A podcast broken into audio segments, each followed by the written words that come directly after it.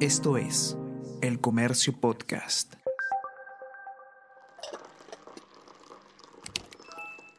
Hola, hola, ¿cómo están? Buenos días, espero que hayan amanecido bien. Está con ustedes Ariana Lira y hoy tenemos... Tenemos que hablar con Ariana Lira.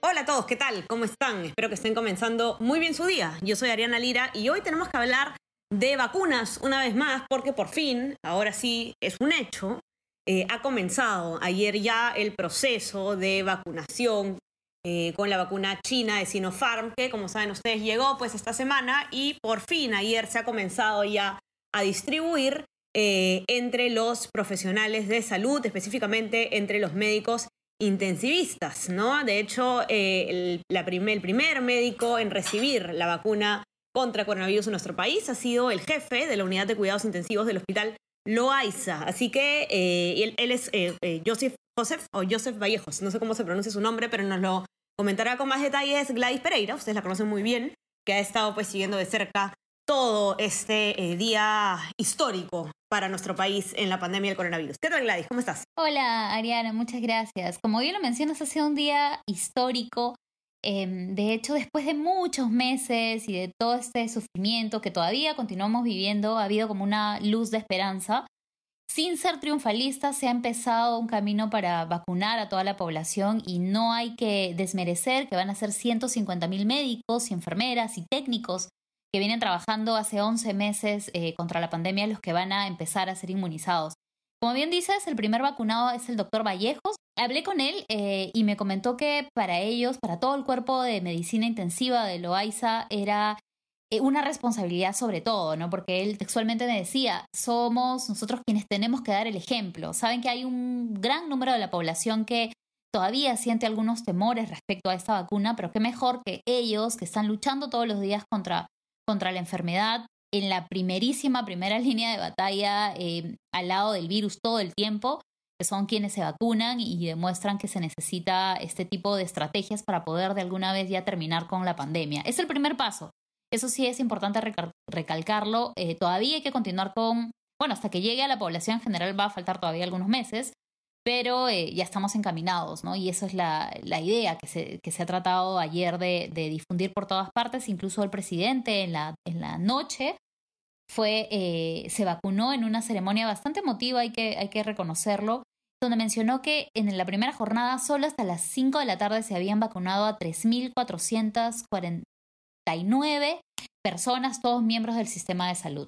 Ya, ahora, claro, como dices tú, Gladys, es, no hay que desmerecer, eh, por supuesto, la llegada del primer lote de vacunas, porque es eh, eh, simplemente mezquino decir que esto es una mala noticia, es una excelente noticia, que se salve una vida ya es excelente noticia, pero siempre, como siempre, recalcamos en este espacio también, esto no significa que nos tenemos que relajar, que ya se está acabando la pandemia, estamos todavía muy lejos de terminar este proceso, ¿no? De hecho, eh, como, como nos comentaba ayer Fernando Alayo, que había conversado con eh, un médico que le decía bien claro que esta, esta vacunación, por ejemplo, no va a incidir en esta segunda ola que estamos viviendo. Eh, va a tener efectos, digamos, en una posible tercera ola, ¿no es cierto?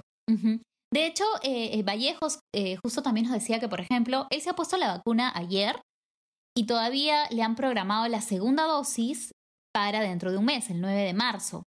Ahora, eh, y con la segunda dosis tampoco es que ya está totalmente protegido, sino que hay que esperar unos días, de acuerdo al organismo de cada persona, que varía entre los 10 días, 15 días, depende de los especialistas, pero es aproximadamente desde la primera vez que te pones la vacuna a dos meses en el que uno ya puede decir que tiene los anticuerpos y que está protegido. Pero como es una enfermedad que es nueva, que recién la estamos conociendo, su, evolución tiene poco más de un año en el planeta, y también se está conociendo cómo es el desarrollo de las vacunas, que se han, eh, han conseguido autorizaciones de emergencia, que todavía muchas están eh, terminando sus, sus investigaciones. Em, todavía faltaría unos, digamos, dos meses para estar totalmente protegidos, pero siempre manteniendo las medidas de precaución de distanciamiento social, mascarillas, lavado de manos. Estas tres eh, y, estar en lugares ventilados, digamos que esas eh, esa forma va a ser una forma de vida ya, de, a partir de ahora, ¿no? Hasta que la última persona sea inmunizada en el país, va a faltar mucho tiempo. Entonces vamos a tener que continuar, continuar y continuar protegiéndonos de esa forma. Así es. Eh, ahora, Gladys, ¿qué sí? No, antes de, decir que sigue, ¿no? Eh, también habló el presidente Sagasti, hay que decirlo, eh, y dio un balance, ¿no? De ese primer día de vacunación. ¿Qué fue lo que, lo que él nos dijo más o menos? Sí, el balance, básicamente él, comentaba que en los primeros, las primeras horas hasta las 5 de la tarde se habían vacunado a 3.449 personas, todos miembros del sistema de salud, que ya hay vacunas que han llegado a 12 regiones del país como Amazonas, Cajamarca, Pasco, Ayacucho, Apurímac, Cusco. En total 12 que ya se han distribuido que van a empezar mañana con la vacunación. Y también él mencionaba y reconocía el trabajo de las vacunadoras y los vacunadores peruanos. Y en este punto también hay que incidir. Nosotros no tenemos todavía las vacunas suficientes para poder vacunar a, toda la población. Solamente en el primer lote son 300.000 que van a servir para 150 mil. Se supone que eh, este fin de semana llegan las 700 mil restantes. Pero el Perú tiene una buena estrategia a lo largo de la historia vacunando. De hecho, em, yo he conversado también con enfermeras que han realizado vacunación desde la polio, eh, sarampión, rubiola, etcétera, y la vacunación se realiza de una forma bastante ágil. Hay que confiar en las enfermeras y en todo el cuerpo de vacunación que conoce su trabajo. Entonces, también su eh, conferencia fue para eso, para enseñar cómo actúa la enfermera desde que saca el producto del frasquito en el que viene, cómo mantiene la cadena de frío, cómo se coloca la inyección, qué es lo que tiene que hacer una persona después de inyectarse eh, o recibir la dosis, por ejemplo, mantenerse sentado, algunos tips para que la gente vea que, es un proceso que venimos viviendo toda la vida, ¿no? O sea, no es la primera campaña de, vacunación, de hecho para nosotros en este momento sí es una de las más importantes, si no la más importante, considerando todo lo que ha causado la pandemia, pero hay bastante experiencia en nuestro país para vacunar. Entonces, un poco em, considerar eso al momento de evaluar si es que vamos a aceptar la vacuna. Recordemos que es voluntario, pero depende de todos. Mientras más personas vacunadas, más rápido salimos de esta. Así es. Y entonces, ya como para que quede súper claro. No, antes de eso, me estoy adelantando todo el tiempo. Gladys, tú tenías unos testimonios, habías conversado con, conversado con algunos eh, médicos vacunados o me equivoco? Sí, además del doctor Vallejos, conversé con el doctor Mario Candiotti, que es también uno de los, de parte del equipo de la UCI del mm, Hospital Arzobispo Loaiza. Y por ejemplo, él tiene casi 30 años eh, de experiencia en medicina intensiva ha participado también atendiendo en el 92, cuando había la epidemia del cólera en nuestro país, en la epidemia del dengue, en el brote de rabia. Me contaba que también ha participado en atención de emergencia en desastres como el terremoto de, Pisco, incluso también en, el incendio de Mesa Redonda que dejó gran cantidad de, heridos y muertos. Y me comentaba que en el Perú en realidad son varios factores los que nos van a ayudar a salir de esta emergencia. No solamente la vacunación, que sí es la más importante, pero también hay que, hay que exigir a nuestras autoridades, por ejemplo, saneamiento. En el cólera, en el 92, eh, la epidemia se dio por el agua contaminada.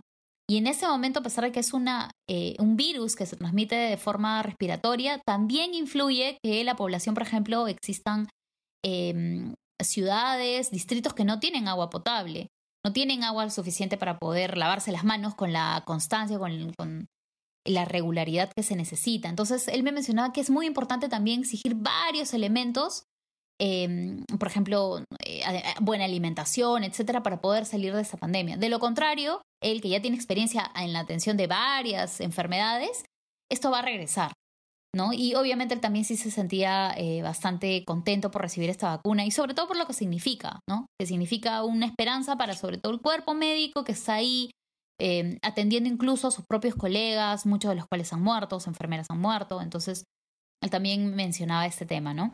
Conmovedor, de todas maneras, este tema, eh, ver que estamos, digamos, empezando una nueva etapa en esta en esta cosa tan extraña que ha pasado en realidad, Gladys, porque uno se pone a pensar en todo lo que estamos viviendo y es increíble, pero nada, a no bajar la guardia, como decimos. Y ahora sí, para cerrar, lo que te quiero preguntar hace rato, que lo, sigo posponiendo, es eh, como para que quede bien claro cuál es la, eh, en esta primera fase quiénes están incluidos y luego qué sigue. Bueno, sí, efectivamente, la primera fase, tenemos que recordar que primero ahora tenemos 150 mil eh, personas que van a ser vacunadas con el primer lote que llegó el último domingo. Esto es lo que tenemos ahora. Se supone que el sábado, eh, el domingo también, sale el sábado de China y llega el domingo a Perú. em, vamos a tener el resto, que son los 700.000 dosis, porque el primer lote de Sinopharm era de un millón. Con todo esto se espera vacunar primero el personal de salud, que ya ha empezado con, con los médicos intensivistas y los que trabajan en los hospitales que tienen este tipo de unidades críticas. De cuando se termine con los médicos, se va a continuar con el personal de las Fuerzas Armadas, la policía, los bomberos, los miembros de la Cruz Roja, el personal de limpieza, serenazgo, brigadistas, eh, personal de seguridad, estudiantes de la salud y los miembros de las mesas electorales. Con toda esta primera fase, en teoría, son poco más de un millón de personas. Como son dos dosis, necesitaríamos por lo menos dos millones de dosis de vacunas eh, para el primer trimestre. Y sobre este tema ya ha adelantado el gobierno que tenemos aseguradas de Pfizer, por ejemplo, van a llegar 550 mil dosis entre marzo y abril, además de COVAX Facility, que, también tiene las vacunas de Pfizer y las vacunas de AstraZeneca, van a llegar otros 517 mil. Más o menos estaríamos en promedio un millón y medio de vacunas. Todavía no ha asegurado que va a faltar con, este resto de, vacunas para completar solo la primera fase. Eh, pero ya ha adelantado el, gobierno que va a ir anunciando nuevos acuerdos y nuevos contratos para tener durante el año y lo que queda de él em, las vacunas, las dosis suficientes, porque recordemos que son dos dosis eh, para estar totalmente inmunizados. Ya después, cuando se termine esta primera fase, van a continuar con la segunda, que es específicamente eh, los adultos mayores de 60 años, las personas con comorbilidades, la población nativa e indígena, el personal del INPE y las personas eh, privadas de su libertad. Y finalmente, el tercer grupo, que es el que tiene la mayoría de la población, son las personas de 18 a 59 años. En total, esto es un proceso largo. Posiblemente eh, las personas del último, la última fase todavía va a pasar varios meses hasta que lleguen a ser vacunados. Eh, se está adelantando que hay algunos acuerdos, pero confirmados, confirmados, solamente los que mencioné de Pfizer y de COVAX Facility hasta el mes de, abril. Así es. Así que nada, no, no es para bajar la guardia esto, es una buena noticia, pero todavía es un largo proceso el que tenemos por delante. Así que no se olviden de leer todas las notas que están sobre este tema en nuestra web, elcomercio.p, también en nuestra versión impresa, los que tienen acceso. Eh, y no se olviden también de suscribirse a nuestras plataformas. Estamos en Spotify y en Apple Podcasts para que puedan escuchar todos nuestros podcasts. Y suscríbanse también a nuestro WhatsApp, el Comercio te informa, para que puedan recibir lo mejor de nuestro contenido a lo largo del día. Gladys, te mando un abrazo. Mil gracias. Gracias. Que tengas un excelente día y ustedes también. Cuídense. Chao, chao. Esto fue Tenemos que hablar.